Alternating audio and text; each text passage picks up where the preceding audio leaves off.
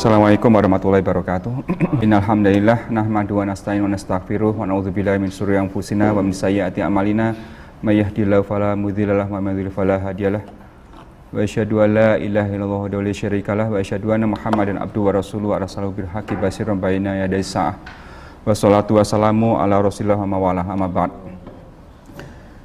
Uh, Bapak-bapak, ibu-ibu dan saudara-saudara yang insya Allah dirahmati Allah Subhanahu Wa Taala. Alhamdulillah pada kesempatan sore hari ini kita bisa bersilaturahim untuk e, membahas satu topik yang saya beri judul Islam dan kedokteran. ini sebenarnya saya baru sekali datang ke sini ya Pak Rekom ya. Kamu tiba-tiba udah ditunjuk gitu. saya nggak tahu apa-apa tentang sebenarnya tentang diskusi profetik ini secara umum sehingga saya nggak mendapat gambaran kecuali kemarin ketika uh, Pak Iwan Satriawan kalau nggak salah dari fisika yang saya jadikan acuan untuk untuk kemudian bagaimana presentasi ya. Mudah-mudahan apa yang saya sampaikan ini bisa uh, sesuai harapan. Kemudian yang kedua juga um, saya tidak berpretensi bahwa saya itu ahli gitu ya. Saya cuma orang biasa aja. Uh, ya saya dokter gitu ya. Jadi dokter yang muslim yang yang kemudian uh, apa namanya bro mencoba menjadi muslim dengan mencoba mengkaji Al-Qur'an sehingga uh, jangan berharap bahwa saya itu menguasai uh, apa yang saya sampaikan. Apa yang saya sampaikan lebih ke arah sebenarnya berbagi pertanyaan, bukan berbagi pengetahuan mungkin ya. Jadi dari situ mungkin kita bisa terpantik untuk kemudian bisa merenungkan lebih jauh tentang apa yang selama ini juga menjadi bahan pemikiran saya. Nah, um, mungkin kalau kita lihat bahwa kita menyepakati ini ya, apa yang disampaikan Allah dalam surat Al-Baqarah 208 bahwa Islam itu menjadi pedoman hidup kita ya. Ya ayyuhalladzina amanu khulu fi silmi kafah wala tatabi'u khutuwatis syaiton innahu lakum aduwwum mubin. Hai orang-orang beriman, masuklah kamu ke dalam Islam keseluruhan dan janganlah kamu turut langkah-langkah syaitan, sesungguhnya syaitan itu musuh yang nyata bagimu. Jadi bahwa kita itu diminta untuk berislam secara kafah, mengikuti Islam secara keseluruhan, tidak sebagian-sebagian begitu ya, tidak sebagian kita ambil, sebagian kita buang atau tidak kita ikuti. E, kurang lebih seperti itu. Nah, rupanya memang kalau kita lihat Islam itu sebuah ajaran yang atau sebuah sistem yang cukup sempurna bahwa dia punya arti atau punya e, karakteristik samil, kamil, mutakamil, menyeluruh seluruh aspek kehidupan kita ada di dalam Islam. Kemudian dia sempurna dan juga menyempurnakan. Nah, dari situ kemudian kita juga melihat bahwa ternyata Islam itu mencakup juga aspek-aspek kedokteran. Dan ini kalau kita lihat dari peradaban Islam dari zaman uh, Bani Umayyah, Bani Abbasiyah, banyak tokoh-tokoh Islam yang juga tokoh kedokteran. Ya. Ibnu Sina, Ibnu Rushd, ya, maaf Ibnu Rushd saya rasa juga termasuk. Kemudian saya nggak hafal yang lainnya, ya, ada presentasi saya yang lain, cuma saya nggak hafal. Tapi beberapa tokoh yang memang dia ulama, tapi sekaligus juga tokoh kedokteran. Jadi saya rasa dari sini kita juga melihat memang Islam itu menjadi inspirasi bagi dunia kedokteran. Gitu ya. Ini cerita yang lain. Gitu.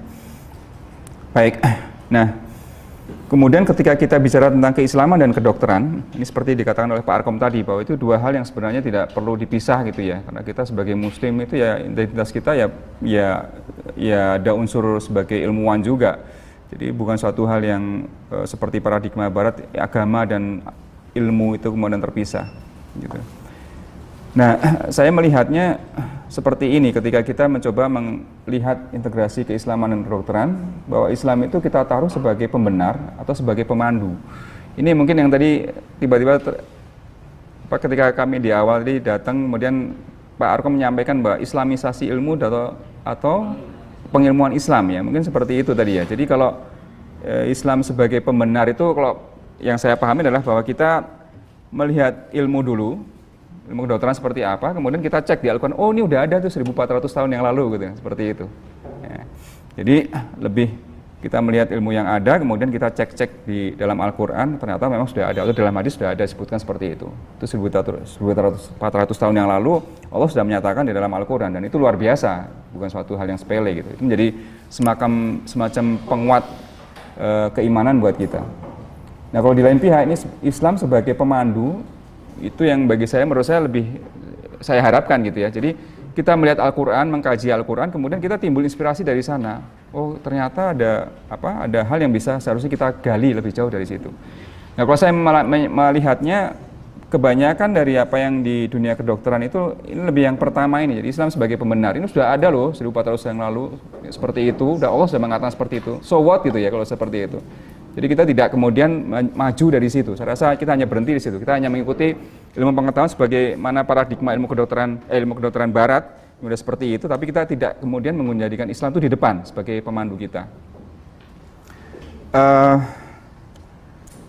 ini kebetulan saya mencoba uh, mencari di internet ada satu buku yang mencoba atau satu artikel yang mencoba me, apa namanya menggali tentang bagaimana keajaiban uh, kedokteran di dalam Al-Qur'an oleh ini Dr. Syarif Al-Kaf Al-Ghazali. Ini mungkin satu dari sekian banyak buku. Saya terus terang nggak sempat untuk me, apa namanya mencek buku-buku yang lain, barangkali juga sudah banyak. Nah, dari sini kemudian saya coba uh, menyarikan untuk Bapak Ibu sekalian untuk menjadi bahan diskusi uh, ketika saya baca tidak semua juga saya setujui gitu. Ternyata ada hal yang ini walaupun beliau ini dokter Sarif ini saya rasa mungkin seorang dokter, tapi ketika beliau memberikan pemahaman terkait uh, apa ayat-ayat tertentu terkait dengan uh, keislaman gitu ternyata nggak begitu pas juga dalam hal penafsirannya uh, dari versi kedokteran kurang lebih seperti itu. Jadi sini ada beberapa topik yang akan saya coba sampaikan tidak semua karena memang juga e, samping mungkin waktu juga tidak semua saya merasa itu sebagai satu hal yang pas. Contohnya ini sensasi e, apa namanya sakit atau nyeri pada kulit, kemudian bagaimana sensasi nyeri pada intestinum. Intestinum itu adalah usus. Kemudian e, mengenai penglihatan dan pendengaran, apa yang bisa kita lihat dan apa yang tidak bisa kita lihat. Kemudian penciptaan manusia, uh, ini fingerprints apa namanya sidik jari ya. kemudian ubun-ubun manusia di ketinggian uh, ini surat al-kahfi tentang ashabul kahfi. Kemudian um, apa namanya tetes mata.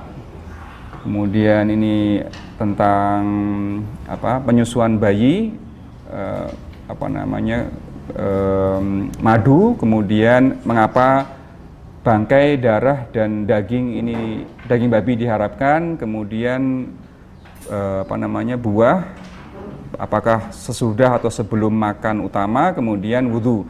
Nah dari sekian banyak ini tidak semua saya sampaikan karena memang ada hal yang saya tidak sepakat dengan apa yang beliau sampaikan dan juga eh, mungkin juga berdasarkan waktu. Ya. Nanti akan saya sampaikan mungkin mana-mana yang saya tidak begitu sepakat. Baik. Nah, di sini memang di dalam buku ini kalau kita bisa melihat dari paradigma dua tadi, apakah itu sebagai pembenar atau sebagai panduan, kebanyakan mungkin sebagai pembenar, tapi juga bisa kita lihat bahwa itu juga sebagai panduan buat kita. Ini yang saya, saya maksud sebagai Islam sebagai pembenar. dalam satu ayat, tadi poin pertama tadi ya, dalam satu ayat Al-Quran, surat An-Nisa ayat 56, Sebutkan innalladzina kafaru bi ayatina saufa nuslihim narong kullama nadijat juluduhum badalnahum juludan ghairaha liyadzuqul adzab innallaha kana azizan hakima. Terjemahannya adalah sesungguhnya orang-orang kafir ya orang yang kafir kepada ayat kami kelak akan kami masukkan mereka ke dalam neraka. Setiap kali kulit mereka hangus, kami ganti kulit mereka dengan kulit yang lain supaya mereka merasakan azab. Sesungguhnya Allah Maha Perkasa lagi Maha Bijaksana. Ya. Uh, sebelumnya saya juga mohon maaf, saya tuh nggak bisa bahasa Arab gitu. Jadi mohon maaf kalau saya salah silakan dikoreksi saja. Saya setuju dengan Pak Arkom tadi. Pokoknya berani dulu menyampaikan. Mungkin kalau justru kita belajar, saya belajar dari kesalahan apa yang saya sampaikan itu ya. Ya, di sini ini saya beli warna merah sini. Eh, kalimat kami ganti kulit mereka dengan kulit yang lain supaya mereka merasakan azab. Itu satu hal yang mungkin sepintas secara sepele ya. Tapi kebetulan saya bergaul di dunia neuroscience atau saraf dan ini memang penjelasannya sangat menarik. Mengapa demikian? Kalau kita belajar fisiologi sensoris, jadi fisiologi bagaimana kita melakukan merasakan sensasi, khususnya dari kulit, ya, bahwa kita merasakan sensasi sentuhan. Yang saya maksud sensasi, sensasi itu bukan sensasi dalam arti infotainment ya, bukan gosip gitu. Ya. Sensasi itu uh, apa?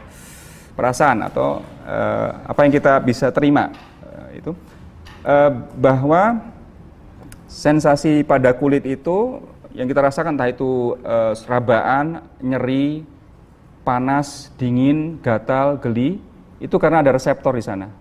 Apa yang disebut sebagai reseptor sensoris. Jadi di sini ini saya beri contoh uh, potongan dari sebuah kulit yang ada di atasnya adalah bagian epidermis, kemudian bawah bawahnya adalah dermis. Kemudian di sini ada beberapa reseptor yang ada di situ, yaitu panas, kemudian sentuhan, nyeri dan dingin. Ya.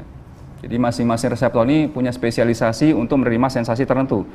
Kita merasakan panas itu ada reseptor sendiri yang akan merespon, kita merasakan dingin juga reseptor sendiri yang merespon. Begitu pula nyeri. Nah, tanpa adanya reseptor tersebut, maka kita tidak akan merasakan sensasi itu. Jadi kita tidak bisa merasakan sensasi nyeri kalau tidak punya reseptor nyeri. Tidak bisa merasakan sensasi sentuhan kalau tidak merasa tidak punya reseptor sentuhan. Nah, Allah memberikan perumpamaan tadi bahwa orang yang ingkar kepada Allah diazab kemudian e, dibakar begitu ya. Itu biar dia merasakan e, nyeri tadi itu ya begitu hangus terbakar karena mungkin dermisnya hilang ya mudah diganti dengan kulit yang baru diberi reseptor yang baru untuk merasakan itu gitu itu yang yang bagi saya menarik eh, konsep itu walaupun mungkin dari secara sepintas mungkin yang tidak memahami fisiologi sel ini hal, yang biasa gitu ya tapi ini yang kemudian e, menarik untuk untuk kita lihat Ya, jadi kalau kita lihat bagaimana sensasi-sensasi tadi kita rasakan itu, ini sebagai contoh adalah jari, ada reseptor di situ yang kemudian nanti akan diantarkan melalui serabut saraf sampai pada akhirnya menuju ke otak. Ya. Bagian kanan tubuh kita akan dirasakan oleh otak kiri, bagian kiri akan dirasakan oleh otak kanan. Kurang lebih seperti itu. ya, yeah. Ini hal pertama. Kemudian, mohon maaf saya hanya nyuplik-nyuplik saja, jadi mungkin ini sekali lagi hanya cuplikan-cuplikan. Kemudian kita coba lihat di kedokteran seperti apa gitu ya. Jadi uh, ayat berikutnya yaitu surat Al-Isra ayat 36 wala taqfu ma laisa laka bihi ilm innas sam'a wal abs, wal basara wal fuada kullu ulaika kana anhu mas'ula dan janganlah kamu mengikuti apa yang kamu tidak mempunyai pengetahuan tentangnya sesungguhnya pendengaran, penglihatan dan hati semuanya itu akan dimintai pertanggungjawaban. Ya. Ini sepintas ya mungkin nggak? Ya ya begitulah biasalah. Artinya bahwa pendengaran penglihatan dan hati yang kita pakai selama kita di dunia untuk mempersepsi dunia itu nanti akan dimintai pertanggungjawaban. Mata kita dipakai untuk apa pendengaran kita dipakai untuk apa pemikiran kita dipakai untuk apa akan dimintai pertanggungjawaban oleh Allah Subhanahu Wa Taala nah kemudian yang yang menarik di sini adalah di dalam Al-Quran itu ketika dibicara dengan uh, inna sam'a basor dan fuad itu urutannya pendengaran dan penglihatan selalu didahulukan pendengaran gitu. Kenapa kok pendengaran didahulukan gitu ya?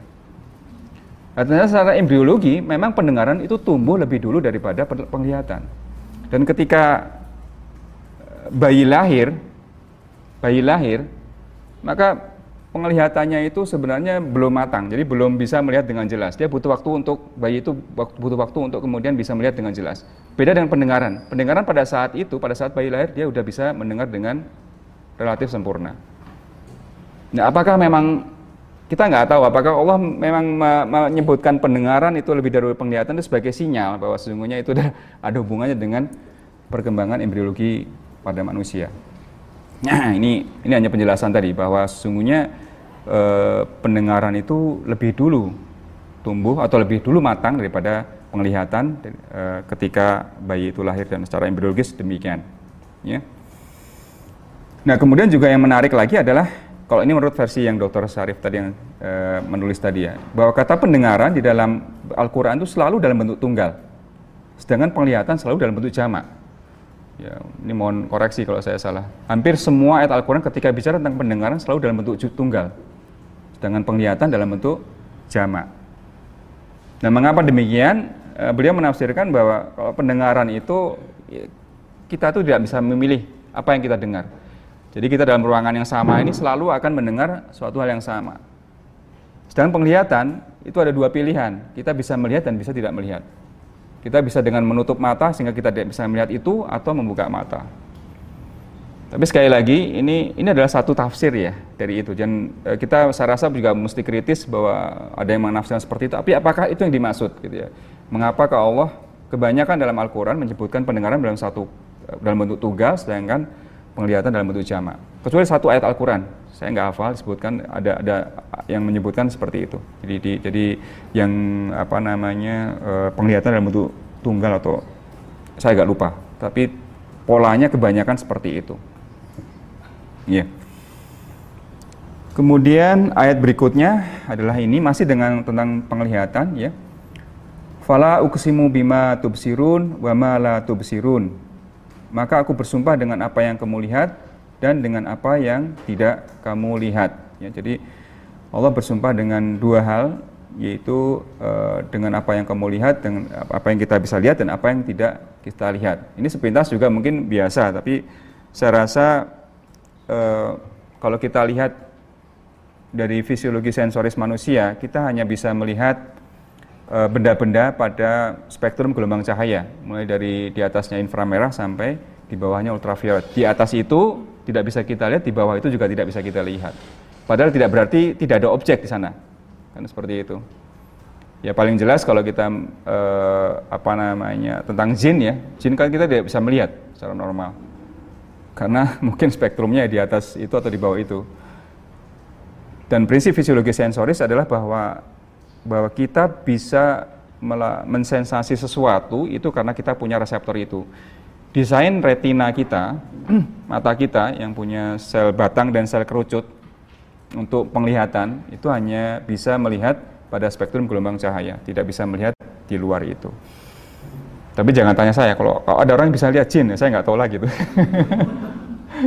apakah jinnya mengalami materialisasi atau kemudian ada di antara kita yang memang retinanya khusus gitu bisa melihat jin, saya nggak tahu. Nah ini yang mungkin yang yang saya katakan sebagai panduan tadi barangkali ya. Kok ada orang yang bisa melihat jin, bagaimana penjelasannya? Sampai sekarang kita kan nggak, bisa melihat, mengetahui bagaimana itu, ya, e, prosesnya itu. Ya, ya. Baik, um, berikutnya, mohon maaf saya agak kembali ke yang tadi ya, ke yang sensasi kulit karena saya ingin menyampaikan bahwa apa ada suatu hal yang tidak saya terlalu setujui. Jadi Dr. Sarif dalam bukunya tadi mengatakan bahwa uh, yang terkait dengan sensasi nyeri ini itu ada satu ayat yang menyebutkan bagaimana orang kafir itu merasakan nyeri dengan uh, dilubangi ususnya supaya isi dari usus itu masuk ke dalam rongga abdomen atau rongga perut. Ya. Beliau berargumen bahwa usus itu tidak punya reseptor nyeri. Yang punya reseptor nyeri adalah rongga dari abdomen. Bisa dibayangkan Bapak Ibu ya. Mohon maaf saya nggak nggak menyampaikan nggak ini memperlihatkan gambarnya. Jadi usus itu kan ada dalam rongga perut. Di dalam situ ada ada lapisan yang disebut sebagai peritoneum dan ketika usus itu dibuka atau mungkin mengalami kebocoran sehingga katakanlah isi usus tumpah ke dalam e, peritoneum maka akan menimbulkan radang yang menimbulkan hebat yang luar apa nyeri hebat kurang lebih seperti itu. Nah ini yang saya nggak begitu sepakat karena mengapa? Karena di dalam usus sendiri itu sebenarnya punya reseptor nyeri walaupun lebih jarang daripada kulit, gitu. Jadi kita masih bisa merasakan nyeri uh, yang berasal dari usus atau organ-organ dalam yang lain, dari jantung, dari atau organ dalam yang lain. Karena reseptor nyeri ada di sana walaupun dalam uh, jumlah yang lebih sedikit daripada pada struktur somatik. Yang disebut struktur somatik itu adalah kulit, tulang, otot, kurang lebih seperti itu.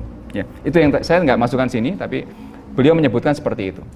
Nah ini yang kemudian uh, saya rasa membuka ruang untuk kemudian uh, diskusi lebih lanjut. Sebenarnya uh, maksudnya Allah apakah itu memang ada kaitannya dengan uh, apa namanya kedokteran atau tidak dengan katakanlah membuka usus kemudian memasukkan isi usus itu ke dalam uh, peritoneum. yeah.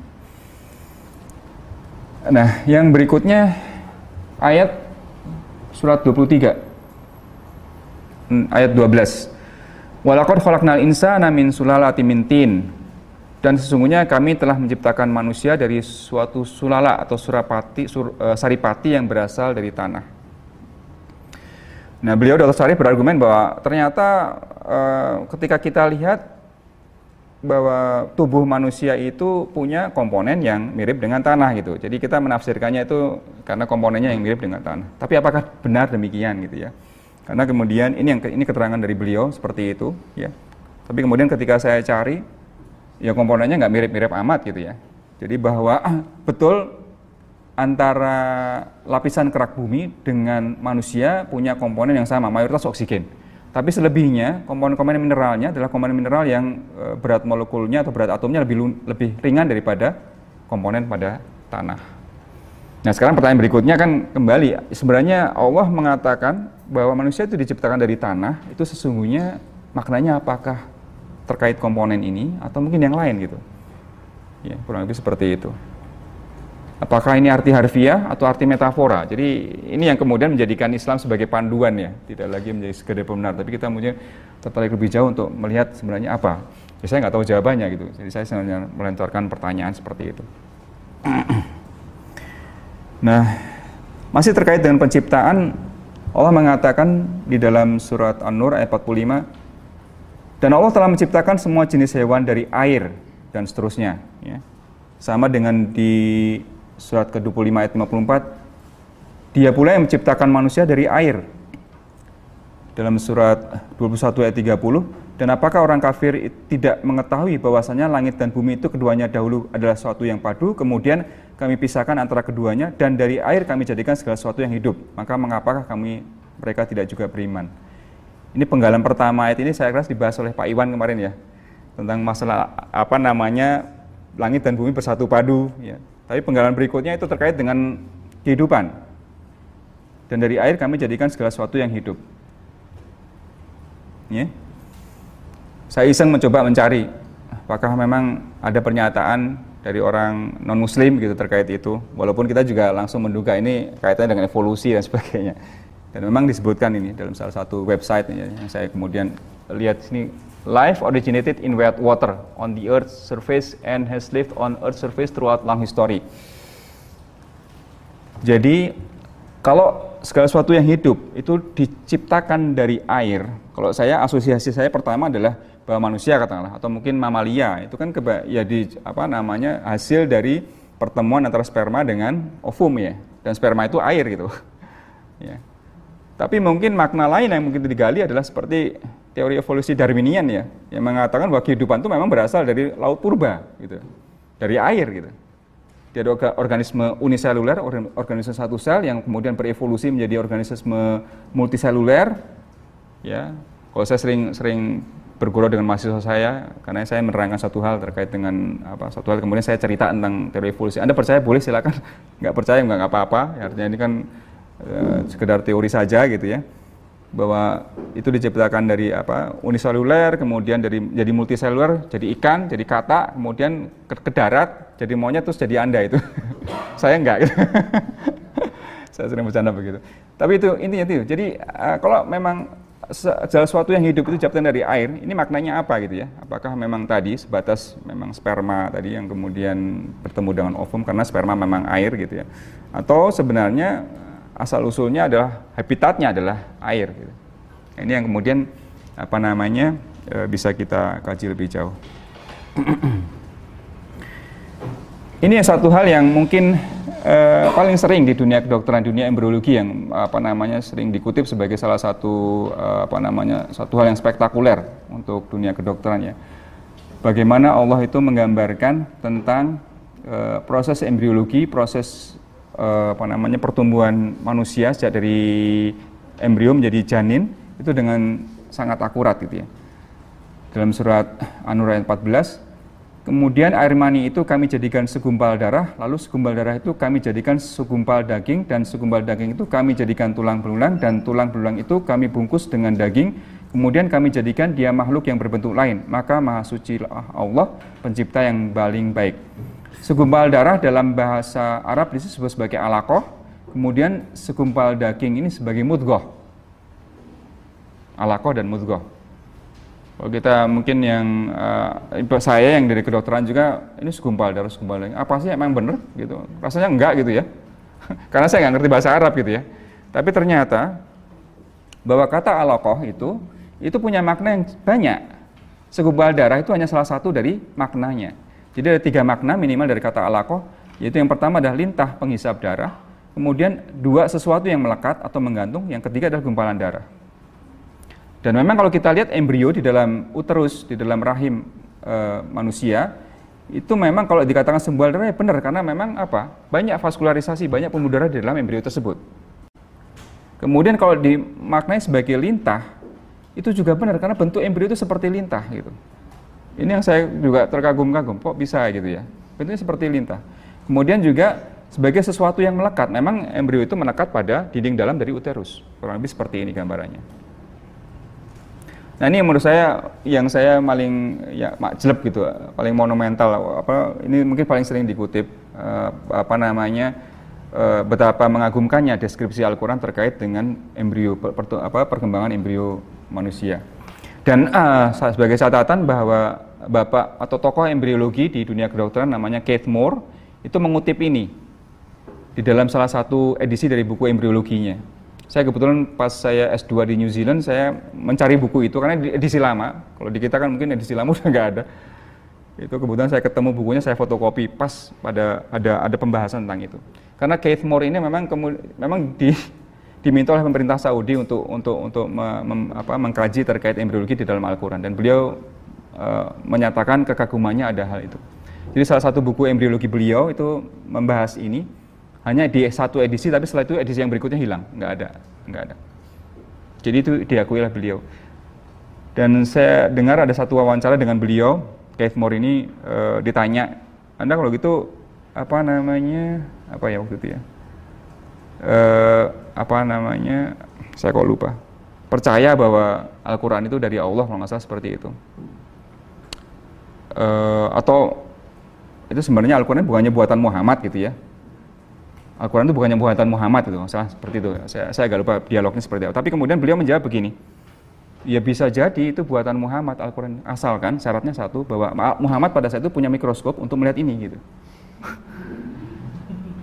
ya kan nggak mungkin 1400 tahun melihat mikroskop kemudian bisa mendeskripsikan itu dengan dengan satu kata yang sangat itu sangat embriologi sangat seperti itu gitu. Jadi oh iya ya. Tapi ya kodarullah Pak Kate Moore nggak pernah masuk Islam ya tetap aja dia ya itulah saintis gitu ya. Banyak yang terkagum-kagum tapi kemudian tidak mengakui kebenaran Islam. Jadi ini alakoh tadi yang saya katakan. Kemudian yang kedua adalah yang disebut dengan segumpal daging mudgoh kalau di, diterjemahkan segumpal daging. Jadi keterbatasan bahasa kita seperti itu. Padahal itu di situ ada nuansa yang menyebutkan dalam bahasa ini substance. Jadi sesuatu yang seperti digigit gitu jadi dari alakoh tadi menjadi mudgoh dan mudgoh itu bentuknya seperti ini kalau digambarkan seperti ini ini ada ini disebut notochord ya uh, apa namanya calon dari calon dari tulang belakang kita. Dan kita lihat itu kalau kemudian orang melakukan simulasi seperti uh, pakai permen karet kemudian digigit itu ya ya seperti itulah gitu. Lah kok bisa gitu ya? Ini kan seperti ini. Ini permen karet yang digigit, digigit ini bekas gigitannya. Ini ini adalah embrio. Jadi kata mudghah itu punya makna tidak sekedar segumpal daging, tapi adalah sesuatu atau sesuatu yang digigit gitu. Lah kok bisa gitu kan? Muhammad ngarang po kalau gitu kan? Bagaimana dia bisa ngarang dengan dengan dengan seperti itu? Ya, ya. Ini menurut saya yang paling fundamental. Ya. Tapi sekali lagi, sekalipun fundamental tadi ya, ya itu tadi, ini Islam sebagai pembenar. Wah, itu Allah sudah mengatakan 1400 tahun yang lalu seperti itu gitu kan Lupa apa puas kita seperti itu? Mestinya kan kita menggunakan Islam itu sebagai pemandu. Dia di depan kita, itu jadi sumber inspirasi kita untuk mengembangkan keilmuan. Di ayat yang lain disebutkan tentang penciptaan manusia bahwa kita itu manusia itu ada di dalam perut ibu dalam tiga kegelapan, ya, tiga kegelapan. Kalau di dalam terjemahan dari eh, apa namanya Al-Quran itu seingat saya itu secara umum aja sebutkan bahwa itu ada selubung bayi, selubung ibu, saya nggak hafal apa. Tapi kalau saya melihat tiga kegelapan itu dan salah satu ustadz mengatakan itu barangkali merujuk pada tiga lapis dari uterus. Nggak tahu benar, nggak tahu nggak apakah memang itu yang dimaksud. Karena uterus itu memang rahim kita, rahim bukan saya gitu, ibu-ibu gitu ya. saya nggak punya rahim yaitu memang ada tiga lapis yaitu lapis pertama endometrium, kemudian myometrium dan perimetrium. Tetapi apakah itu gitu ya? Kita nggak tahu apakah memang Allah memasukkan tiga kegelapan itu adalah itu atau mungkin ada tafsir yang lain yang mengatakan tiga kegelapan itu tiga alam nah, itu itu lain lagi saya saya belum tahu itu ya. Tapi saya rasa dengan begitu, dengan kita mengkritisi, kita menjadikan Islam di depan kita untuk kemudian mentafsir ulang. Benar nggak ya? Apakah hanya sebatas itu? Mungkin ada hal yang lain sebenarnya yang dimaksudkan oleh Allah dengan itu. Kemudian dalam surat Al-Qiyamah disebutkan bagaimana Allah itu akan membangkitkan manusia. Bala qadirina ala an banana. Bukan demikian, sebenarnya kami kuasa menyusun kembali jari jemarinya dengan sempurna. Jari jemari dengan sempurna. Jari-jari kita itu akan dikembalikan dengan sempurna. Dan kita ingat bahwa jari orang itu tidak ada yang sama. Satu dengan yang tidak ada yang sama. Ini luar biasa. Jadi jadi bahwa Allah itu tidak akan salah mengembalikan ginus ya seperti ini. Ya apa ini nggak mungkin salah karena dia kembalikan sidik jari saya gitu kembali kepada saya tidak mungkin tertukar dengan Pak Arkom gitu kan nggak mungkin seperti itu. Jadi ini sebagai identifikasi ID gitu ya mengembalikan orang balik sepura sesuai dengan ininya.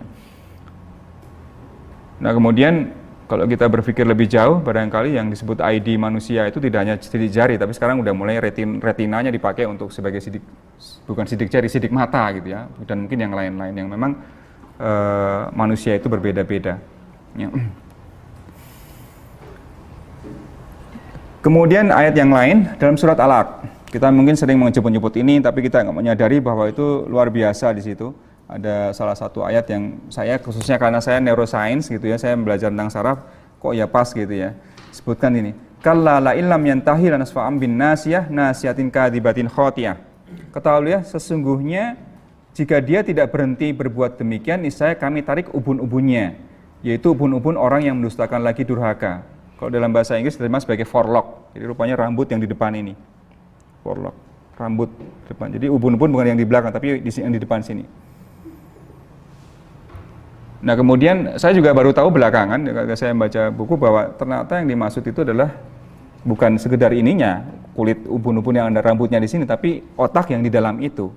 Dan memang otak yang di dalam ini yang kita sebut bagi, eh, apa namanya korteks prefrontalis, ya otak kita itu di nomor-nomor ya ada 1 sampai 50-an gitu oleh seseorang yang kurang pengerjaan karena dia nomor-nomori otak.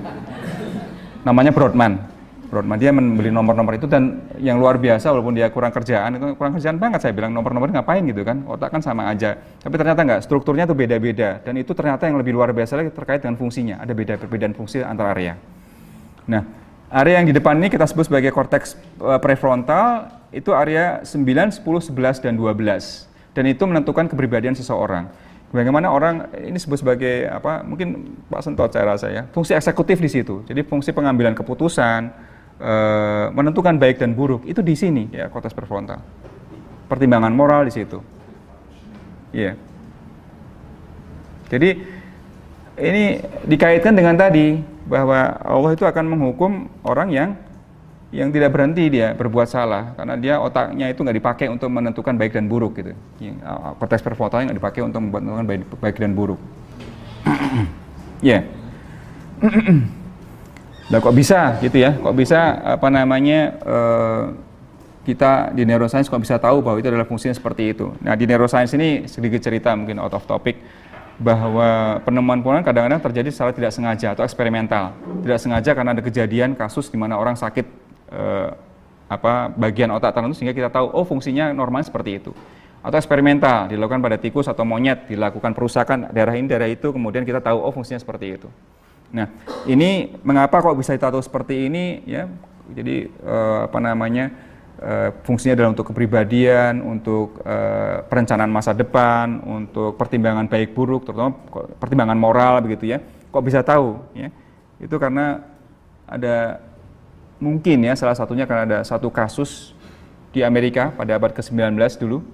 Seseorang bernama Phineas Gage yang beliau itu adalah pekerja di perusahaan kereta api abad 19 Amerika mungkin daerah saat itu masih buka buka jalan gitu. Saya nggak tahu ya mungkin buka eh, jalur kereta api gitu.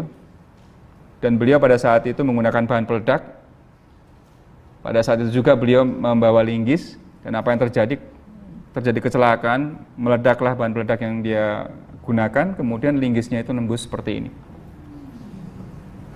Jadi dar gitu sampai mengenai korteks prefrontal.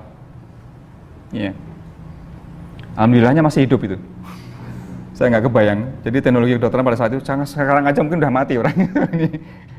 Sampai 12 tahun kemudian masih hidup. Tapi kemudian apa yang terjadi bahwa kepribadiannya itu berubah total. Jadi 180 derajat dari semula. Phineas Gage seorang tadinya adalah seorang yang sangat berhati-hati, sopan gitu ya. Kemudian apalagi bekerja dengan bahan pelada kalau nggak teliti kan bisa apa berbahaya. Eh, berubah menjadi orang yang tidak sopan, impulsif gitu ya, acam atau jeplak gitu ya. Kemudian apa namanya tadi e, tidak ada pertimbangan moral dan sebagainya. Dari situ kita tahu, oh kertas perpontal adalah ada kaitannya dengan tadi pertimbangan baik buruk, e, pertimbangan tentang masa depan dan sebagainya. Ya. Kenapa? Gimana? Nebar hoax, oh ya hoax ya.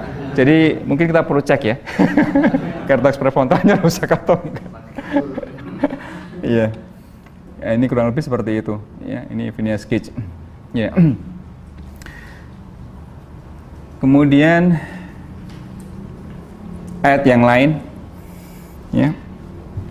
Uh, dalam surat Al-An'am ayat 125 disebutkan ya, barang siapa yang Allah mengendaki dan memberikan akan memberikan petu, kepadanya petunjuk, niscaya dia melapangkan dadanya untuk memeluk agama Islam dan barang siapa yang dikehendaki Allah kesesatannya, niscaya Allah menjadikan dadanya sesak lagi sempit seolah-olah ia sedang mendaki langit. Begitulah Allah menimpakan siksa kepada orang-orang yang tidak beriman. Jadi kalau kita mendaki langit atau kita naik gunung gitu, makin lama dada kita menjadi sesak. Gitu. Ya. Mengapa demikian sekarang gitu ya? Saya kalau ngeliat di Saudi kayaknya nggak ada ya, ada yang gunung tinggi seperti yang Merapi itu kayaknya nggak ada. Bukit-bukit aja ya. Tapi kok bisa, andai kata Muhammad memang mengarang itu, kok bisa mencipta apa memberikan perumpamaan seperti itu? Karena ternyata memang semakin tinggi kita naik, ya, itu akan semakin rendah tekanan parsial oksigen. Sehingga kita akan semakin sulit bernafas. Jadi ini kalau tekanan uh, di apa ketinggian 0 meter, tekanannya tekanan parsial oksigen itu uh, eh, 104. Tapi begitu naik sampai 30.000 kaki itu menjadi 18.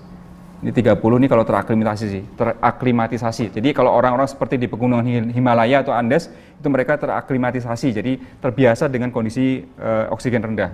Sehingga fisiknya juga beda, dadanya lebih besar tapi kakinya kecil. Itu lebih seperti itu. Jadi karena apa butuh usaha yang lebih untuk bisa menangkap oksigen yang lebih efisien buat mereka. Nah kita kalau kita tiba-tiba naik ke Gunung Himalaya, ya kita bisa mati seketika itu. karena memang ya itu kekurangan oksigen nggak, terbiasa. Sehingga saya nggak tahu nih kalau yang pendaki gunung barangkali ya yang yang bisa jadi kalau naik itu kan ada pos-posnya untuk mengadaptasi. Jadi tidak boleh kemudian langsung sampai ke itu walaupun kuat tapi harus beradaptasi. Eh, ada adaptasinya. Nah ini efek hipoksia akut. Jadi kekurangan oksigen kalau kita naik pada tempat ketinggian dari 12.000 kaki sampai 23.000 kaki itu bisa sampai koma sampai kematian jadi wajar kalau dikatakan tadi kalau naik orang yang disempitkan dia di, tidak menye, apa tidak mendapatkan hidayah untuk menerima agama maka dia akan merasakan itu sebagaimana kalau orang mendaki gunung bagaimana merasa sesak nafas karena kekurangan oksigen. Mungkin perumpamannya ke sana ya. Baik. Kemudian maaf agak cepat ya, terlalu cepat nggak ini? saya lompat-lompat ya, tapi mudah-mudahan bisa ditangkap ya. Jadi hanya hanya potongan-potongan kecil yang yang saya harap ini jadi jadi semacam apa pemicu buat kita untuk berpikir. Ini adalah tentang Ashabul Kahfi di surat Al-Kahfi. Itu ada beberapa hal yang mungkin bisa kita jadikan apa namanya uh, renungan gitu ya. Jadi kalau ringkasnya cerita di kisah Ashabul Kahfi di dalam surat Al-Kahfi itu bagaimana pemuda uh, Ashabul Kahfi itu uh, yang entah kita tidak tahu berapa jumlahnya uh, itu bersembunyi di gunung apa di gua gitu ya karena melarikan diri raja yang zalim kan begitu ceritanya. Kemudian ditidurkan oleh Allah selama 309 tahun gitu ya. 309 tahun itu luar biasa. Bagaimana gitu ya? Kalau dari sisi kedokteran bagaimana? Kok bisa bertahan begitu lama tanpa makanan tanpa air gitu ya kurang lebih seperti itu ya sampai sekarang saya rasa kedokteran belum bisa memecahkan masalah itu hanya ada beberapa hal yang mungkin bisa kita ambil sebagai pelajaran begitu ya. Antara lain dikatakan di sini bahwa uh, Ashabul Kahfi itu di dibolak-balikkan gitu ya. Badannya dibolak-balikkan, enggak enggak dia tidur di situ kemudian diem begitu enggak. Karena apa? Rupanya kalau terlalu lama tidur itu menyebabkan gangguan disebut dengan ulcus decubitus. Jadi kalau bapak ibu yang udah biasa mungkin e, merawat saudara yang di rumah sakit itu kalau tidur lama kan nggak boleh tidur terlentang terus menerus. Jadi kalau nggak dia akan luka. di punggungnya sehingga harus dibolak-balikkan kurang lebih seperti itu Nah Allah menceritakan begitu ada ashabul kahfi ini. Jadi dibolak-balikkan ya mungkin mungkin mencegah itu ulkus degubitus. Yang kedua juga di dalam kalau di dalam ayatnya nggak disebutkan ya. Uh, ini mengenai matanya. Ya. Kalau saya nggak mencari ayatnya nggak nggak nggak nggak ada keterangan mengenai matanya itu terpejam atau terbelalak. Tapi kalau di dalam di dalam penjelasan eh, dari Ustadz kemudian juga saya melihat saya lupa di mana di dalam buku itu juga sebutkan bahwa matanya dalam keadaan terbuka sehingga kita mengira bahwa dia bangun. Terbuka dalam arti tidak hanya melotot terus tapi dia berkedip-kedip. Ya. Untuk apa? Kalau tertutup terus berarti nanti cahaya nggak masuk dan retinanya bisa atrofi, tidak bisa melihat, ya, bisa buta nanti karena dalam beberapa input. Kalau terbuka terus juga ini kornea menjadi, menjadi kering, menjadi buta juga akhirnya, sehingga tetap berkedip-kedip gitu ya. Tapi pertanyaan berikutnya, kok bisa 309 tahun gitu? nggak tahu saya jawabannya gitu ya. 309 tahun kita hanya tahu kalau di dunia kedokteran atau dunia biologi ada hewan-hewan yang bisa hibernasi ya. Bisa hibernasi beberapa bulan dia kalau dalam apa dalam musim dingin tanpa masukan energi tapi bisa tidur gitu beberapa. Tapi kan nggak sampai tahunan seperti itu. Jadi yang paling lama mungkin dua tahun atau apa ya hewan tertentu yang bisa hibernasi selama sekian lama. Tapi 309 tahun tuh wow gitu ya. Bagaimana itu bisa terjadi? Itu misteri betul tapi di lain pihak, nah mungkin yang ini yang saya katakan jadi panduan sekaligus menjadi masalah etis. Yang kemudian kita orang berpikir tentang uh, melakukan apa uh, menggunakan teknologi kriogenik itu, membekukan manusia kemudian untuk dibangkitkan sekian ratus tahun lagi. Dan ada itu terjadi seperti itu. Nah itu itu menjadi panduan, tetapi juga menimbulkan masalah etis. Apakah etis seperti itu? Gitu ya, kurang lebih seperti itu. Nah, ya. Nah kemudian juga ini yang tadi saya katakan, kalau saya muncul tiba-tiba istilah kriogenik tadi, jadi bahwa apa namanya di, dikatakan bahwa asabul kahfi itu di dalam gua dan kamu akan melihat matahari ketika terbit condong dari gua mereka ke sebelah kanan dan bila matahari terbenam menjauhi mereka ke sebelah kiri sedangkan mereka berada dalam tempat yang luas dalam gua itu. Jadi ada di dalam gua tapi tidak kena matahari. Jadi matahari itu kalau nggak ke kanan ke kirinya. Dan itu mungkin itu menjaga suhunya supaya tetap dingin gitu ya nggak tahu itu. Kalau terjemah tafsirnya dari si dokter Sarif adalah mengatakan seperti itu. Ya memang kalau kita di kedokteran biasanya sih memangnya ya e, mengekstraksi jaringan dan jaringan ini akan kita proses untuk periksa protein gitu ya. Dia nggak boleh dalam suhu kamar. Dia harus disimpan bahkan dalam suhu minus 80 derajat celcius. Kemudian baru kemudian nanti di, dicairkan kemudian nanti di, dicek protein dan sebagainya. Jadi teknologi pendinginan itu biasa dilakukan di negara Tapi pendinginan untuk orang gitu ya tidur sampai 309 tahun kemudian dibangkitkan kayaknya belum ya. ya. Tadi ya kalau dikaitkan dengan tadi ya uh, saya katakan kriogenik ini mungkin Pak Irawan mungkin uh, Pak maaf Pak Iwan yang mungkin bisa lebih paham tentang ini. Jadi teknologi untuk pendinginan uh, satu apa namanya uh, organ atau mungkin organisme hidup yang kemudian nanti bisa dibangkitkan lagi kurang lebih seperti itu, bisa dihidupkan lagi. Ini kebetulan saya coba cari dengan kata kunci kriogenik di ternyata muncul dari satu koran. Ini ke tahun 2016 disebutkan uh, ya itulah orang barat saya nggak tahu apa yang dimau. Ada kejadian di mana seorang uh, seorang anak berusia 14 tahun itu meninggal karena kanker. Dan permintaan terakhirnya adalah dia minta dibekukan badannya supaya nanti apa dengan harapan sekian ratus tahun lagi teknologi sudah menemukan untuk membangkitkan dia hidup. Dan itu menjadi perdebatan di kalangan keluarga mereka ibunya pro terhadap kemauan si anak, ayahnya nggak mau. Pengadilan memenangkan ibunya. Sehingga tubuh si anak ini ketika meninggal kemudian di jadi apa di, dibekukan. Saya juga baru tahu ternyata memang diterapkan. Jadi di, di dunia ini rupanya ada tiga tempat, dua di Amerika dan satu di Rusia yang melakukan teknologi ini. Jadi eh, organ-organ atau mungkin manusia yang sudah mati itu dibekukan entah saya nggak tahu untuk kepentingan apa. Mungkin dengan perhitungan tadi, sekian ratus tahun lagi nanti teknologi bisa udah bisa menghidupkan dia lagi.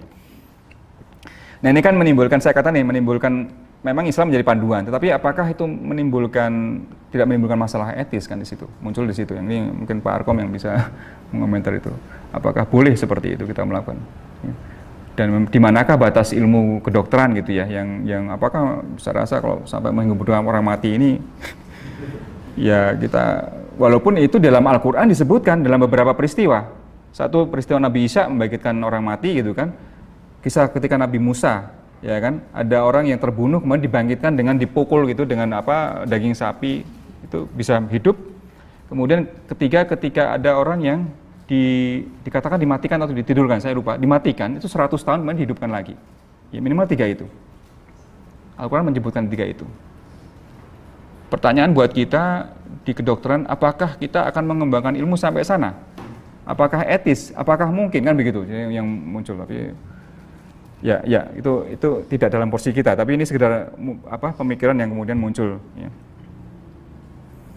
Jadi itu rupanya tentang teknologi cryogenik saya juga baru baru tahu ternyata memang diseriusi orang dan ada tempatnya gitu ya. Ini biayanya disebutkan nih di Cryonic Institute 28 ribu dolar kalau jadi bapak ibu mau dikriogenikan gitu mau dibangkitkan sekian ratus tahun lagi nggak mau ketemu malaikat kok saya rasa tetap ketemu malaikat gitu ya munkar dan nakir walaupun dikriogenikan tetap kita kita kan alam kubur kan kita nggak tahu bukan bukan karena mesti di dalam tanah Baik. Baik. Berikutnya, ini tentang uh, ayat tentang penyusuan ya. Jadi uh, saya bacakan singkatnya saja bahwa ah, di dalam surat Al-Baqarah disebutkan bagaimana uh, seorang ibu itu hendaklah menyusukan anaknya selama dua tahun penuh, yaitu bagi yang ingin menyempurnakan penyusuan. Penyusuan dua tahun penuh tidaklah menjadi tidaklah merupakan satu yang wajib, tapi dianjurkan begitu dalam Al-Quran. Dan ternyata memang oleh WHO menjadi satu satu protap juga ya bahwa disebutkan nih WHO exclusive breastfeeding is recommended up to 6 months of age with continued breastfeeding along with appropriate complementary foods up to 2 years of age or beyond. Jadi kita mengenal dunia kedokteran bahwa ada aksi eksklusif sampai usia 6 bulan, setelah itu ASI plus yang lain makanan. Yang saya nggak tahu ini WHO menentukan ini dua tahun apakah baca Al-Quran Pak ya? Saya nggak. Kok dilapas itu ya sampai dua tahun gitu gitu ya. Dan Allah menyebutkan dalam sampai dua tahun. Ya. Nah kemudian apa rahasia lain dari dari penyusuan? Ya, lepas dari ini rahasia nggak selalu sayang saya bukan di bidang ini sehingga saya nggak sempat mengkaji lebih jauh. Sebenarnya apakah ada rahasia untuk kepentingan si anak? Saya coba ini dadakan saya mencari di database PubMed ya, database kami di kedokteran bahwa ternyata kalau uh, durasi dari ini breastfeeding ini artikel-artikel baru ya 2018 semakin lama kita uh, ibu menyusui itu risiko untuk terkena penyakit jantung koroner semakin rendah juga uh, apa namanya lama dari itu menyusui itu akan terkait dengan ini apa uh, lingkar pinggang. Jadi bapak ibu-ibu kalau pengen kelihatan masih gini gitu itu menyusuinya lebih lama supaya nggak gemuk gitu mungkin gitu. Itu ternyata ada hubungannya. Kemudian juga e, terkait dengan kanker e, kanker payudara. Jadi semakin lama menyusui rupanya bagus untuk e, mencegah penyakit kanker payudara ya. Beralih berikutnya terkait madu. Nah ini madu ini kayak kita udah sering kita mendengar ya bagaimana madu itu dipakai untuk pengobatan dan memang disebutkan dalam Al-Quran dalam surat An-Nahl surat tentang lebah gitu ya. Bahwa, e, dari madu itu keluar bermacam-macam warna e, di dalamnya terdapat obat atau syifa syifa ulinas jadi penawar atau obat bagi manusia saya juga nggak sempat cek ini. Coba saya coba mencari di di database PubMed ya. Mungkin jadi pengetahuan umum dan mungkin benar gitu ya di, di, disebutkan sini bahwa bahwa apa namanya uh, madu dipakai untuk untuk ini apa namanya topical application jadi untuk obat lokal ya. Ya uh, mukositis oral. Ini tentu saja hanya salah satu saja dari sekian banyak. Mungkin yang lain ya saya nggak sempat cari ya. Ini salah satu review menyebutkan uh, tentang uh, madu sebagai agen antioksidatif ya disebutkan sini. Jadi eh, KP ini singkatan dari caffeic acid perinidinatus ester yang ditemukan dalam propolis dari apa namanya madu itu mempunyai efek anti tumor, mencegah kanker, kemudian memperkuat imun, anti HIV, antioksidan dan anti inflamasi gitu ya. Ini jurnal tahun 2018. Ini review ya kurang lebih seperti itu. Mungkin masih banyak lagi. Terus terang ya sekali lagi saya nggak sempat untuk mencari. Tapi itu saja kita juga harus hati-hati, bukan karena mentang-mentang dia obat kemudian jadi obat dewa itu nggak kemudian seperti itu. Karena tetangga saya juga ada yang meninggal minum madu terus, padahal dia diabetes gitu ya. Nah gimana? Ya ini kan sebenarnya kita nah di sini akal kita lah yang kemudian juga kita pakai ya. Jadi obat ini kan sebenarnya obat yang apa dulu gitu ya yang kemudian perlu kita teliti lebih jauh. Nah di sini kemudian peran Islam sebagai panduan tadi yang Al-Quran Allah hanya memberikan sinyal nih madu adalah obat. Ya, terus obatnya untuk apa? Penyakit kan banyak. Nah, yang kemudian kita cari yang seperti itu.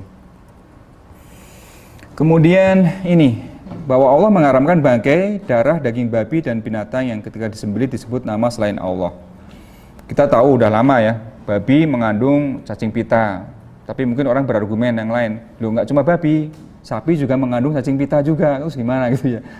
Nah, itu, uh, uh, tapi mungkin ada hal yang lain yang, yang banyak yang biasanya terus kaitannya dengan genetik, perilaku babi dan sebagainya, ya, kurang lebih seperti itu. Nah, saya nggak sempat mengkaji tentang daging babi ini, mungkin sedikit saja terkait dengan uh, apa nama bangkai ya. Bangkai walaupun secara natural kita ya nggak nggak suka gitu, udah melihat aja udah jijik gitu. Kok ada yang orang makan bangkai? Ternyata ada review terkait itu. Ya. Jadi sistematik review terkait carrion eaters, jadi pemakan bangkai. Ya, jadi species that scavenge on dead animals are exposed to enhance this risk. Jadi disease risk. Jadi kalau uh, seorang itu memakan bangkai binatang, maka memang dia akan meningkat risikonya terhadap penyakit. Ya. Jadi secara natural kita memang udah jijik juga, dan, tapi ada juga orang yang mungkin makan bangkai dan memang secara empirik ya terbukti bahwa dia akan meningkatkan risiko mengalami penyakit. Satu ayat lain, dan ini rumputnya ayat yang luar biasa. Kebetulan S3 saya terkait dengan ini dulu. Jadi uh, ayat surat uh, Al-A'raf ayat 31. Hai anak Adam, pakailah dan pakaianmu yang indah di setiap memasuki masjid, makanlah dan minumlah dan janganlah berlebih-lebihan. Ya. Wasrobu walatusrifu inna wakulu wasrobu walatusrifu innahu la yuhibbul musrifin. Makanlah dan minumlah, tapi jangan berlebih-lebihan. Cuma satu ayat aja. Tetapi di dunia kedokteran, gerontologi, dunia tentang proses penuaan itu menjadi satu topik besar bahwa restriksi diet, restriksi kalori itu merupakan satu-satunya intervensi di dunia gerontologi yang menyebabkan pemanjangan usia manusia. Terutama pada hewan-hewan, pada manusia kemungkinan akan sama. Itu jadi bahan, bahan topik itu rimba tersendiri. Saya, saya katakan begitu karena saya S3 saya di bidang itu. Jadi restriksi diet. Kalau kita mungkin mungkin langsung mikir tentang puasa gitu ya jadi puasa Ramadan, ada puasa-puasa berbagai macam puasa sunnah. Apakah itu yang dimaksud dengan itu? Rupanya ini, nah ini, ini yang kita bisa bahas lebih jauh. Karena banyak memang di dalam database PubMed terkait dengan puasa Ramadan, penelitian puasa Ramadan. Cuma dari situ kesimpulannya adalah eh, so and so. Jadi tidak jelas puasa Ramadan itu efeknya pada kesehatan. Jadi kalau ada yang mungkin dokter atau mungkin penceramah mengatakan puasa Ramadan bagus untuk kesehatan, ya saya agak hati-hati mengatakan itu kayaknya tidak begitu gitu ya. Kebanyakan penelitian itu adalah puasa Ramadan yang tidak banyak diteliti atau mungkin malah belum pernah adalah puasa sunnah. Justru kalau orang puasa sunnah biasanya mungkin jangka panjang, entah itu puasa Daud atau puasa Senin Kemis bertahun-tahun. Nah ini yang mungkin sebenarnya menarik diteliti sebenarnya. Kalau puasa Ramadan mungkin 30 hari, orangnya juga terpaksa gitu nggak ikhlas karena semua orang puasa gitu kan. Dan balas dendamnya juga luar biasa juga gitu.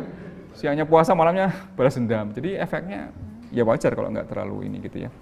Nah, tapi itu saya katakan beda dengan restriksi diet. Karena kalau restriksi diet yang ditutupi di dunia gerontologi adalah berbagai macam hewan itu di restriksi diet. Ini macam-macam hewan saya nggak sebutkan satu persatu. Mereka melakukan sejak tahun 1935 sampai sekarang masih berlangsung untuk kemudian dicari apa uh, jalur molekuler seperti apa. Itu robust, tegar bahwa hewan-hewan yang direstriksikan dietnya dia akan cenderung panjang usianya.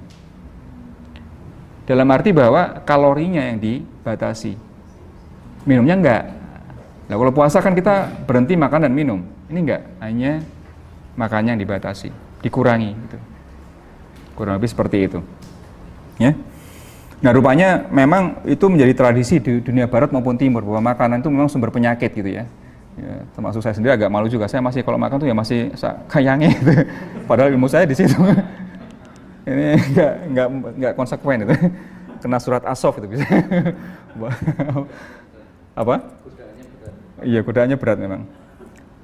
Uh, itu terbukti pada manusia. Ini orang Jepang di Okinawa yang zaman dulu ya bahwa mereka itu di Okinawa itu usianya yang centenarian yang di atas 100 tahun itu banyak. Karena apa? Karena memang kalori yang mereka makan itu katanya sepertiga dari makanan orang Amerika. Jumlah kalorinya. Jadi sangat sedikit. Kenapa mereka memang hidup seperti itu ya ya miskin pekerja keras makanannya ikan laut kebanyakan seperti itu sayur lebih banyak otomatis seperti itu lebih panjang usianya lebih dari 100 tahun tapi itu yang dulu ya, yang sekarang saya nggak tahu apakah yang semua semua anak muda makan junk food gitu ya, nggak tahu seperti itu. Di Jepang ada pepatah harahachibu. Harahachibu tadi lambung 80 persen. Saya nggak tahu ada yang alumni Jepang sih. Katanya seperti itu, lambung 80 persen. Kalau saya mikir langsung klik ini hadis Nabi itu loh. Ya kan? Sepertiga untuk makanan, sepertiga untuk minum, sepertiga untuk udara. Ya kan 66 persen kan? Ya dekat-dekat sedikit 60 persen, sepertiga-sepertiga tadi. Jadi lambung 80%. Kalau itu itu pepatah tradisional Jepang, istilah lambung itu cuma 80%, jangan lebih daripada itu. Ya, yang kemudian itu menjadi apa namanya? Mungkin salah satu penyebab mengapa uh, orang Jepang khususnya yang di Okinawa tadi usianya lebih panjang. Ya. Nah, ini tadi uh, mungkin pembagian Islam sebagai panduan dan benar tadi mungkin agak agak rancu di situ ya. Di sini mungkin saya akan lebih, lebih menekankan Islam sebagai panduan di sini ya. Di sini dalam satu ayat yang sampai sekarang bagi saya menjadi satu ayat uh, yang menantang gitu. Disebutkan dan kami turunkan dari Al-Qur'an suatu yang menjadi penawar atau syifa. Ini tantangan buat dunia keturunan. Jadi dalam Al-Qur'an diturunkan sesuatu yang menjadi penawar atau syifa atau obat gitu ya. Nah, pertanyaannya kan yang dimaksud dengan syifa ini apa gitu kan obat itu? Apakah kalau kita baca Al-Qur'an itu untuk obat, bacanya aja atau ada ayat-ayat tertentu yang memang memberi sinyal, ada obat loh di situ yang bisa kita kita gali dari sisi keilmuan. Ya. Kurang lebih seperti itu. Jadi uh, ini yang mungkin perlu kita apa gali. Ya di dalam salah satu hadis disebutkan memang salah satu ayat al, uh, surat Al-Qur'an memang disebut sebagai aruqyah sebagai obat ya Al-Fatihah itu ya. Ya bagaimana seorang sahabat itu meruqyah seorang kepala suku yang disengat kala jengking. Dia doakan dengan surah Al-Fatihah dan sembuh dia. Ya, ini saya rasa ini jadi protap untuk dunia kedokteran. Ya ini yang dokteran mungkin ada mahasiswa kedokteran saya ingat. Ya mungkin kalau terapi ya baca al-fatihah gitu ya. Kurang lebih seperti untuk mahasiswa muslim kurang lebih seperti itu. Jadi usap-usap baca al-fatihah. Ya, memang memang ada dasar hadisnya seperti itu nah apakah hanya itu aja kan gitu? Al-Quran segitu tebalnya apakah hanya itu? Dan apakah hanya membacakan ayat Al-Quran? Apakah tidak ada yang lain yang memang berfungsi sebagai syifa? Nah saya memahaminya adalah uh, juga begini. Di dalam Al-Quran itu ada banyak kata-kata kolop ya, ya ini jadi kontroversi. Saya bolak-balik bicara masalah kolop ini nggak pernah ada titik temu dengan teman-teman gitu ya. Kolop ini, kolop itu di dalam salah satu seperti ini ya, di, uh, apa namanya orang yang beriman dan kolop mereka menjadi tentram dengan mengingat Allah. Ingatlah hanya dengan mengingat Allah, kolop menjadi tentram. Kolop ini diterjemahkan dalam Al-Quran eh, dalam bahasa Indonesia sebagai hati. Hati. Saya yakin itu adalah arti, arti metafora, bukan hepar ya. Hepar dalam bahasa hepar itu fisiknya. Saya yakin dalam arti metafora. Cuma saya nggak puas. Apakah memang betul itu arti metafora gitu? Bukan bukan bukan arti fisik ya. Dalam bahasa Inggris sebenarnya sebagai heart, jantung gitu ya. Rupanya dalam bahasa Inggris juga heart itu bisa diartikan metafora dan juga dalam arti fisik gitu. Terus yang mana yang benar? Ini metafora atau fisik? Kebanyakan kemudian mencoba memahami itu sebagai metafora. Jadi hati ya memang seperti hati dalam bahasa Indonesia. Dalam konteks ini adalah hati bukan arti lever, tetapi dia hati dalam arti uh, hati nurani dan sebagainya. Cuma kalau dikaitkan dengan itu, kemudian saya agak uh, apa namanya agak uh, apa ya belum bisa memahami kalau dikaitkan dengan hadis. Di sini sebutkan Ingatlah bahwa di dalam jasad itu ada sugu kempal daging. Jika ia baik, maka baik seluruh, seluruh jasad. Jika rusak, maka seluruh jasad akan rusak. Ketahuilah bahwa ia adalah hati atau jantung atau kolop. Jadi dikatakan jelas mudgoh gitu ya. Ada bendanya, fisik. Kenapa kok disebut sebagai metafora? Kan bertentangan dengan itu tadi. Ya, itu yang kemudian e, sampai sekarang saya menjadi misteri. Bagi saya ketika saya mencoba meneliti, ya kolop itu karena saya mungkin ada bias neuroscience. Saya, saya pikir ya otak itu sebenarnya kolop itu apa pun yang merupakan produk dari perilaku manusia ya hanya proses di dalam otak. Lepas kalau kemudian kita bisa me menemukan suatu hal yang baru, ternyata ada hal yang lain bukan semata-mata otak gitu ya. Tapi ya itu tantangan besar buat kita, ya. Nah kemudian juga begini, ini yang kata kolop tadi, itu kalau dalam surat Al-Baqarah dikaitkan dengan penyakit gitu ya.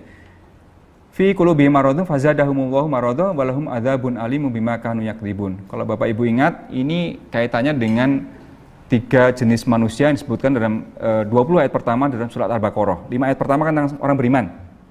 Dua ayat tentang orang kafir. 13 ayat berikutnya tentang orang munafik dan ini kaitan dengan orang munafik kolopnya itu ada penyakit gitu. Dan yang saya tertarik adalah di situ pakai kata marido, fi kulubi marodo, di mana Nabi Ibrahim juga mengatakan wa idza maritu fa yasfin dan apabila aku sakit dialah yang menyembuhkan aku. Saya kok merasa Nabi Ibrahim mengatakan sakit ini ya sakit seperti kita sakit flu dan sebagainya gitu ya. Kalau dalam arti begini, ini di sini saya memahami sebagai sakit fisik, di sini penyakitnya adalah penyakit spiritual. Kan orang munafik, penyakit spiritual gitu. Jadi ini ada adalah masuk spiritual adalah ada kategori penyakit di situ. Dan itu kaitannya dengan kolop. Kolop tadi sendiri tadi ya, otak dan sebagainya apakah hati nurani masih terbuka untuk kita kita gali lebih jauh.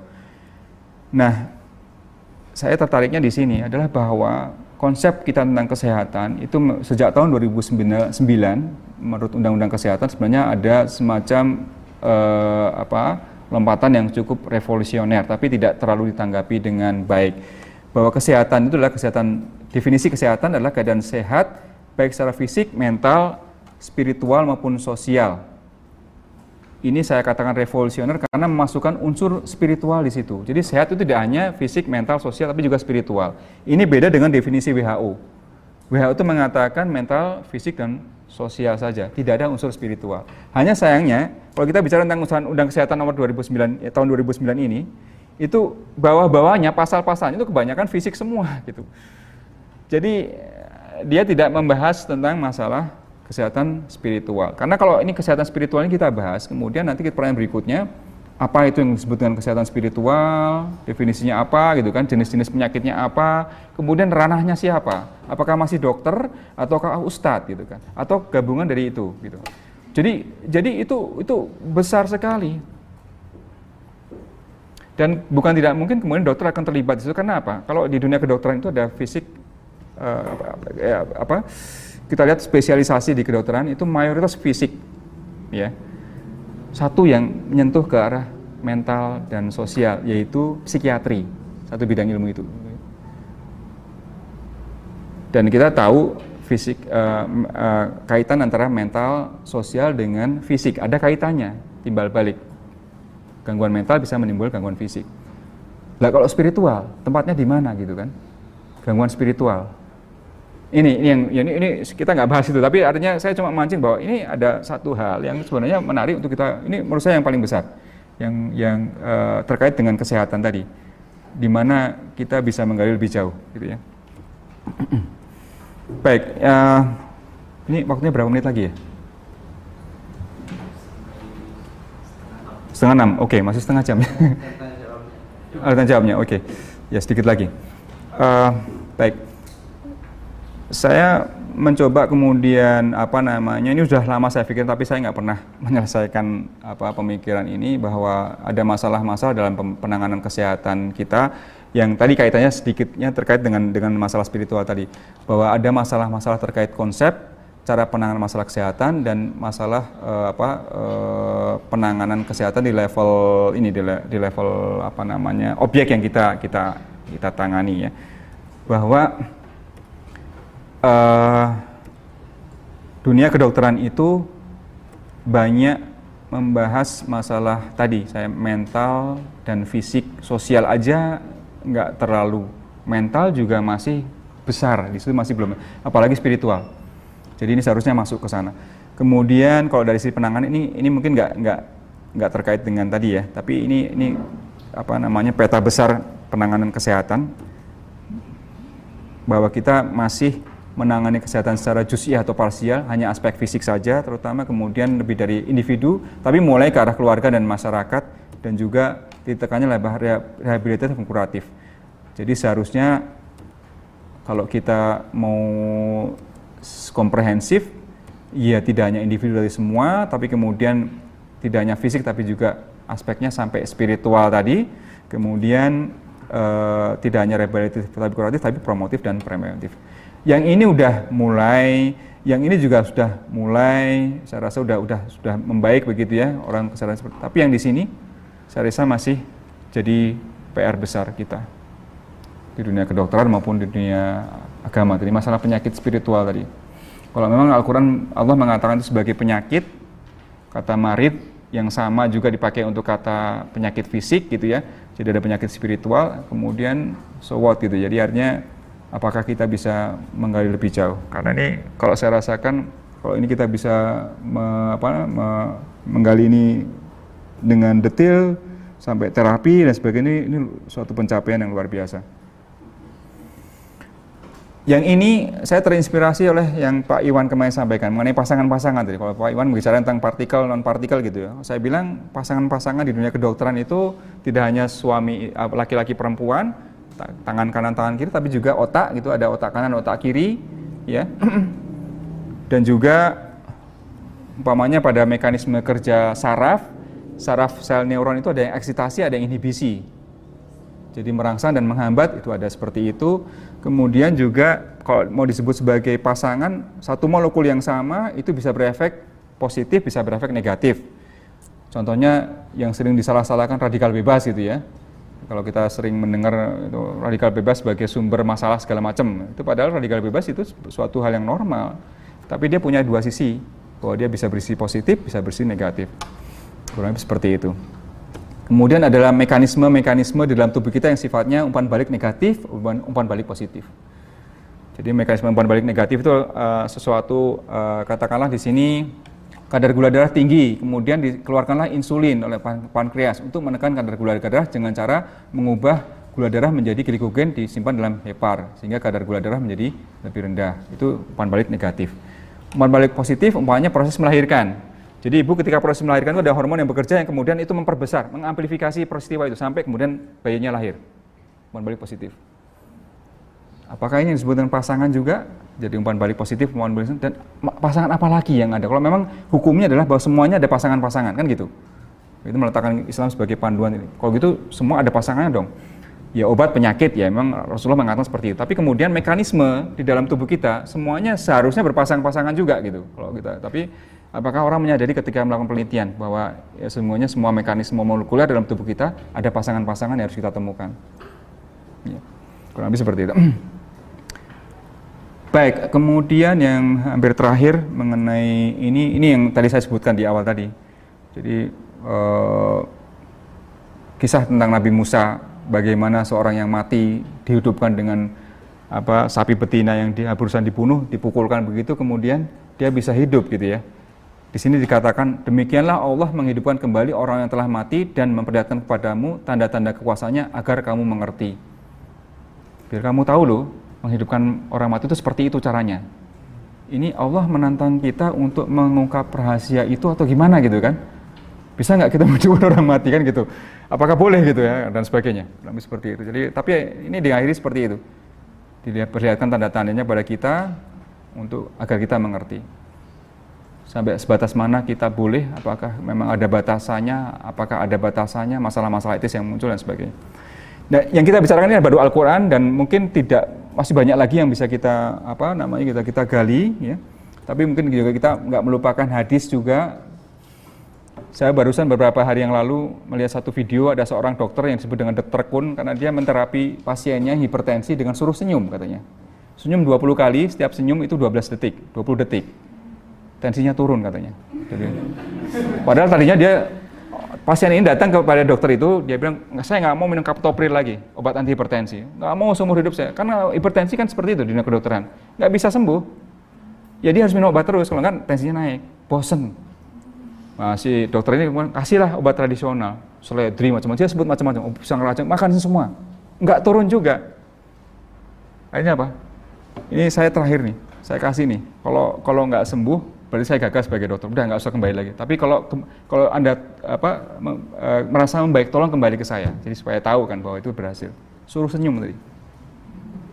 Itu saya yang terlangsung tersini karena saya jarang tersenyum terus. Gitu bisa hipertensi nih saya. Karena apa? E, saya jadi teringat hadis kan Rasulullah itu kan selalu menghadapi orang dengan muka cerah gitu ya. Ya itu itu ada alasan di kesehatan di balik itukah gitu ya dengan senyum tadi. Kemudian silaturahim memanjangkan usia karena begitu ketemu biasanya kan kita mulai dengan senyum gitu ya. Kurang lebih seperti itu. Dengan silaturahim kemudian kita banyak apa entah ada hal yang kemudian uh, menyebabkan kita tertawa dan sebagainya.